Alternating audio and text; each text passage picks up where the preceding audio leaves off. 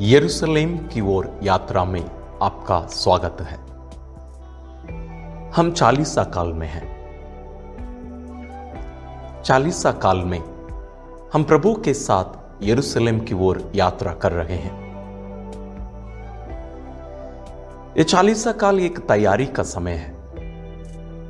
चालीसा काल में हम उपवास, परहेज, प्रार्थना दान देना और अन्य परोपकार कार्यों में हम लगे रहते हैं। और ये सब कार्य बहुत अच्छे हैं। लेकिन जब तक ये हमें प्रभु यीशु के साथ हमारी यरूशलेम की यात्रा में मदद नहीं करते तो शायद जिस लक्ष्य से ईश्वर हमें ये सब कार्य हमें करने कहे हैं हम उस लक्ष्य को पूरा नहीं करेंगे। तो ये यरूशलेम की यात्रा क्यों महत्वपूर्ण है? ये चालीसा काल एक तैयारी का समय है, जैसे मैंने कहा। हम खजूर रविवार के दिन प्रभु यीशु के साथ यरूशलेम में प्रवेश करेंगे।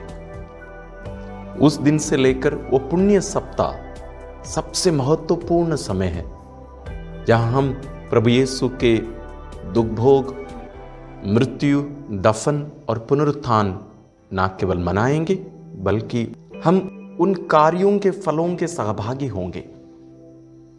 उसके लिए हमें यीशु के साथ एक शिष्य के रूप में हमें जाना है, ना कि एक दर्शक के रूप में।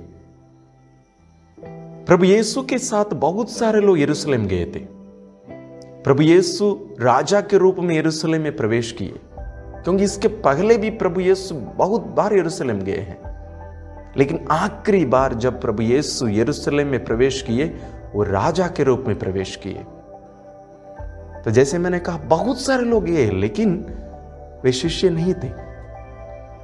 तो आज हम देखेंगे, वो कौन से ऐसे कार्य हैं या गुण हैं जो हमें यीशु के शिष्य बनाएँगे। हमें यीशु के साथ यरूशलेम की इस यात्रा में हमें मदद करेंगे। और उसका जवाब हमें मिलता है मत्ती अध्याय 16 पद संज्ञा 24 में। प्रभु यीशु कहते हैं, यदि कोई मेरा शिष्य बनना चाहता है तो वह अपना आत्मत्याग करे, अपना क्रूस उठाए और मेरे पीछे हो ले। तो तीन कार्य हैं जिनके द्वारा हम प्रभु यीशु के साथ यरूशलेम की यात्रा कर सकते हैं। जब हम कहीं भी यात्रा करना चाहते हैं, हमें उसके लिए पैसा देना पड़ता है, टिकट लेना पड़ता है। बिना टिकट का कोई भी यात्रा कर नहीं सकता। भले आपके बदले में और कोई उसका कीमत चुकाए, टिकट का पैसा दे दे, लेकिन कोई ना कोई उस टिकट का कीमत चुकाएगा। कोई भी यात्रा मुफ़्त में हम नहीं कर सकते हैं। और जितनी लंबी यात्रा हमें करनी है, कितनी अच्छी यात्रा हमें करनी है, उतना ही ज़्यादा कीमत हमें चुकाना पड़ता है। जैसे ट्रेन की यात्रा में भी, यदि आप सामान्य बोगी में बैठकर जाना चाहते हैं, उसका कीमत कम रहता है।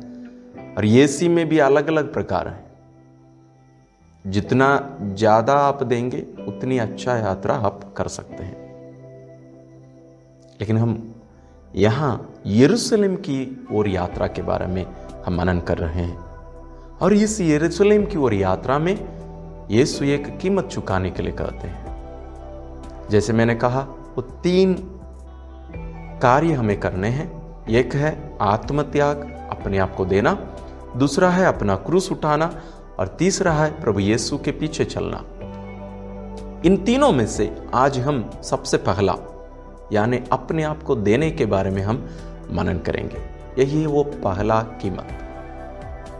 और इस पहला कीमत के कुछ गुण हैं जिसके द्वारा हम कह सकेंगे कि वास्तव में मैं अपने आप को दे रहा हूँ और योग्य रीति से दे रहा हूँ या नहीं।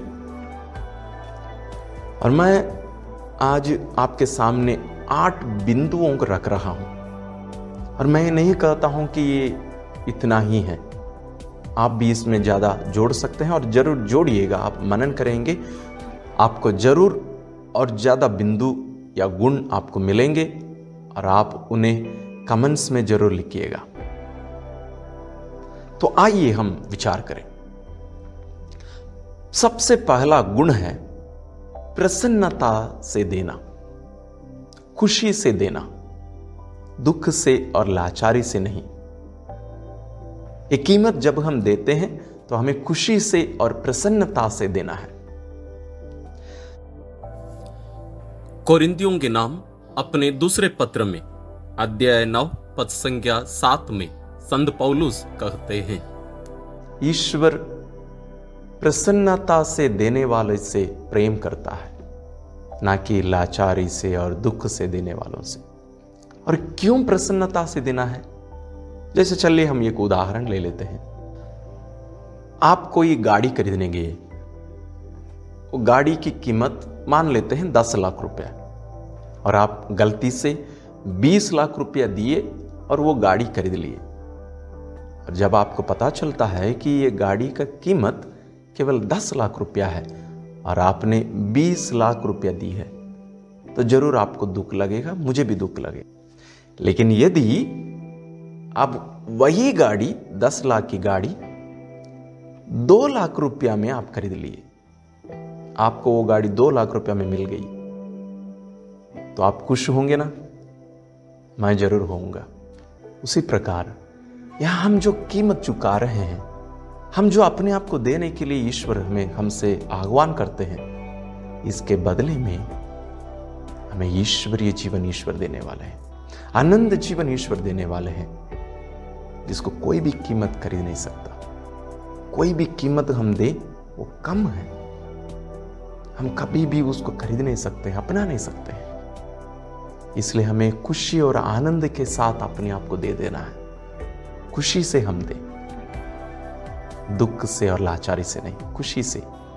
क्योंकि ये उसका कीमत है, जो आनंद है, जहाँ हम ईश्वर के साथ सदा जीवित रहेंगे। और दूसरा गुण है, उचित या योग्य कीमत या मूल्य। हम जब इस यात्रा कर रहे हैं, हमें उचित मूल्य देना पड़ेगा। और ये उचित मूल्य अपने आप को देने का मतलब संत पौलूस कहेंगे, हमारा शरीर भी हमें देना है। ना केवल हमारा विचार, ना केवल कुछ समय के लिए प्रार्थना करना, बल्कि सदा के लिए अपने आप को दे देना। संत पौलूस रोमियों के लिखते हुए अपने पत्र, अध्याय 12 पद संग एक में कहते हैं, अपने शरीर को जीवंत बलि के रूप में अर्पित करो। जीवंत बलि के रूप में। किसको? अपने शरीर को। हमेशा के लिए। यानी एक मरा हुआ एक बलि नहीं, बल्कि जीवंत बलि। हमारे शरीर के द्वारा हमें ईश्वर की इच्छा पूरी करते रहने की ज़रूरत है। जब हम अपने आप को पूर्ण रूप से देंगे, खुशी से, और हमारे शरीर को भी ईश्वर की इच्छा पूरी करते हुए तो हम जानेंगे कि मैं अपने आप को दे रहा हूँ। और इसका मतलब क्या है?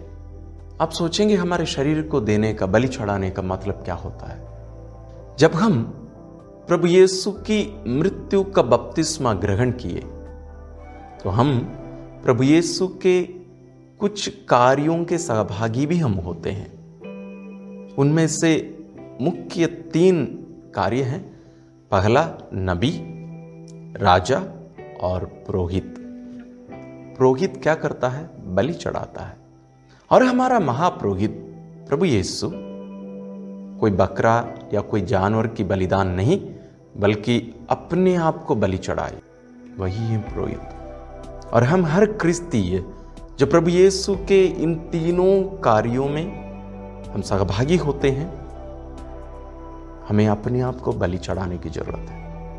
अपने शरीर को ईश्वर के कार्य के लिए अर्पित करने की ज़रूरत है। तो यह है दूसरा गुण।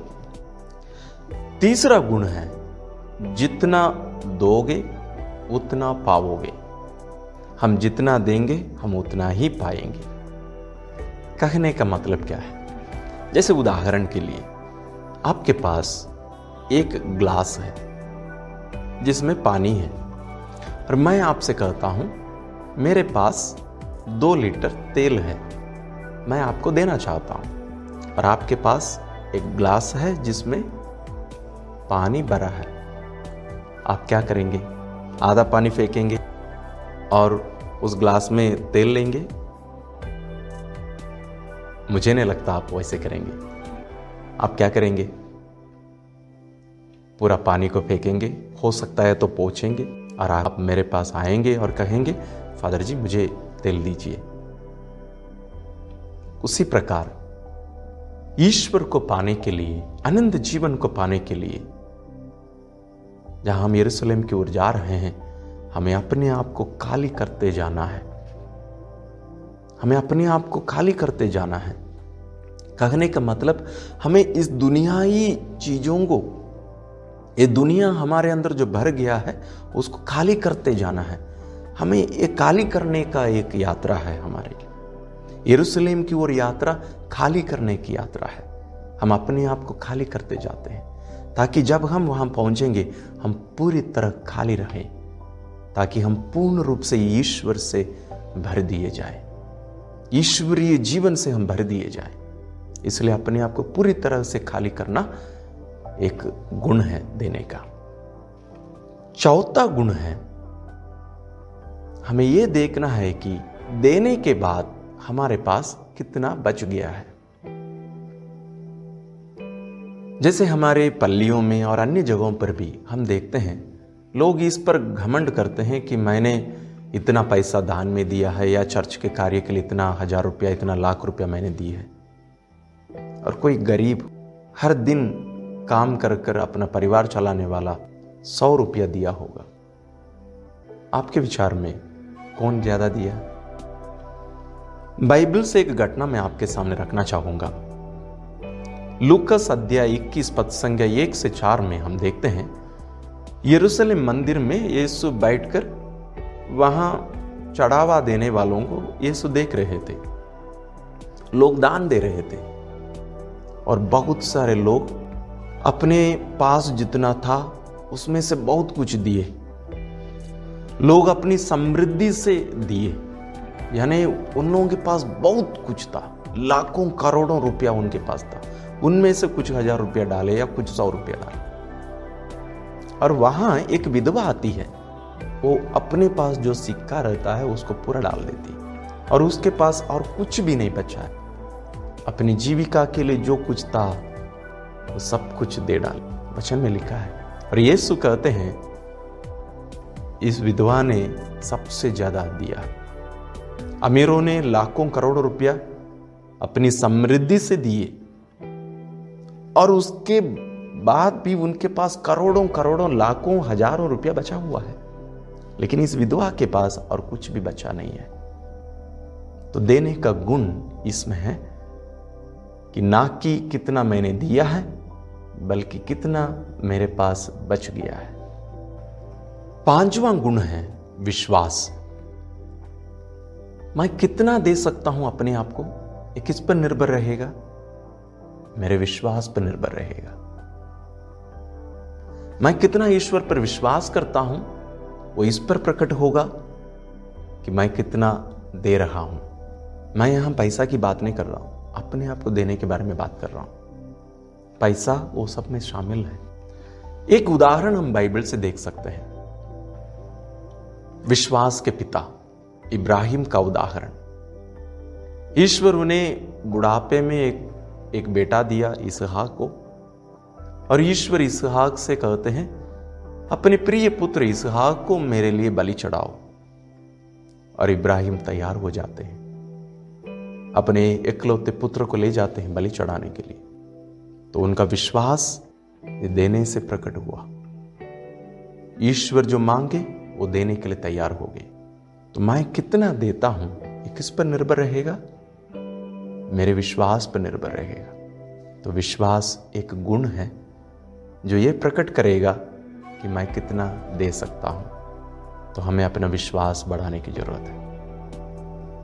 चटवा गुण है पड़ोसी प्रेम।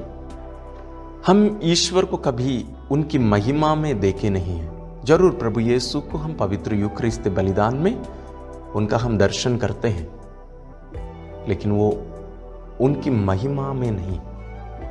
संस्कार में उनका दर्शन है वो। इसलिए योहन अपने पहले पत्र में, अध्याय तीन में, वो बार बार यही कहेंगे, आप कहते हो कि आप ईश्वर से प्यार करते हो। झूठे हो। क्यों? क्योंकि आप अपने भाई जिसको आप देख सकते हो, आप उनसे प्रेम नहीं कर सकते।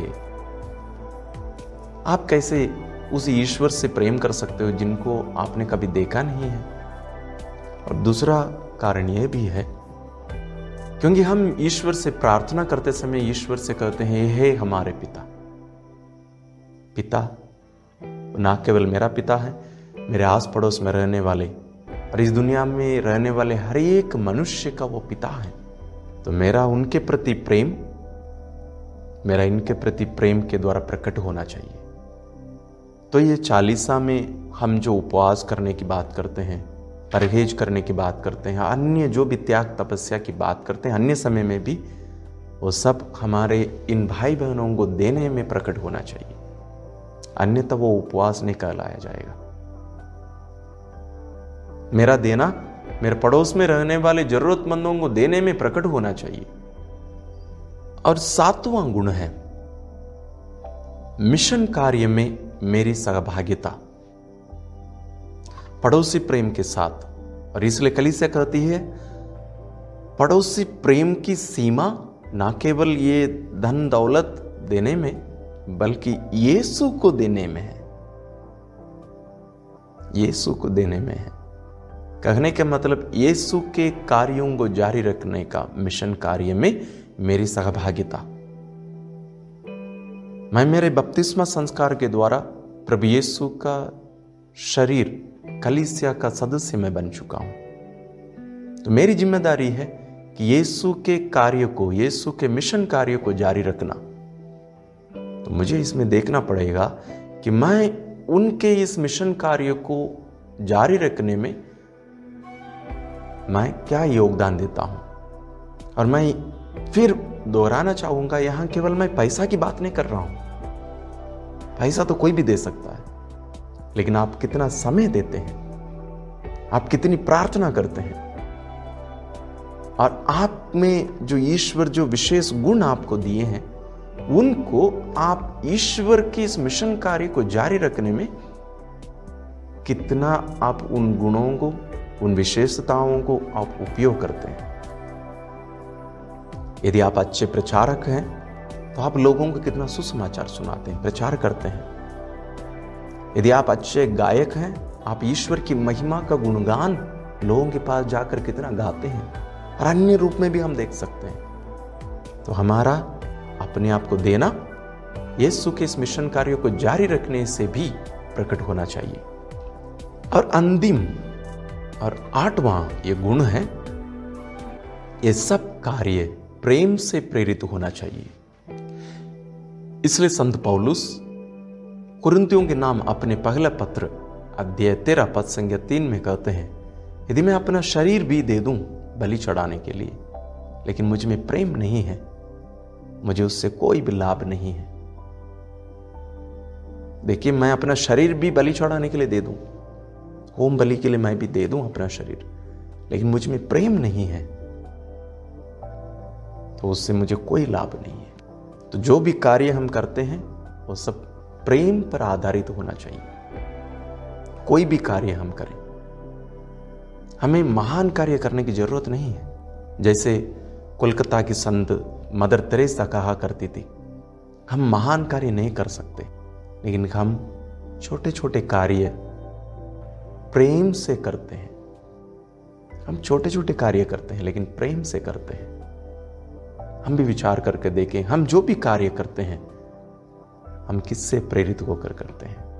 दूसरों से बड़ा बनने के लिए अन्य कोई कारण है या प्रेम से प्रेरित होकर? जैसे मैंने शुरुआत में कहा, केवल ये आठ नहीं, इससे और भी बहुत सारे गुण होते हैं और हैं ज़रूर। और आप इतना सुनने और मनन करने में, आपके मन में जो भी विचार आए, आप ज़रूर कमेंट्स में लिखिएगा। और दूसरे लोग भी उसको जानेंगे, मैं भी ज़रूर आपसे सीखूँगा। और इस यात्रा को जारी रखिए, यीशु के साथ चलिए, और विशेष रूप से इन दिनों में लगभग एक सप्ताह का समय हमारे पास इस बिंदु पर मनन करने, इस बिंदु को अपने जीवन में लागू करने, विचार करने, मूल्यांकन कर कर देखने का कि मैं जो अपने आप को देने के लिए ईश्वर मुझे बुलाए हैं हर क्रिस्तियों को बुलाए हैं हर मनुष्य को बुलाते हैं। मैं अपने आप को कितना दे रहा हूँ? वास्तव में मैं दे रहा हूँ या नहीं? ये आठ बिंदु, ये आठ गुण हमें मदद करेंगे। मैं आप लोगों के लिए ईश्वर से प्रार्थना कर रहा हूँ कि आप यीशु के साथ ये यरूशलेम की यात्रा विशेष रूप से, पूर्ण रूप से करने की कृपा ईश्वर आपको दे। अब मेरे लिए भी प्रार्थना करिएगा। ईश्वर आपको आशीर्वाद प्रदान करें।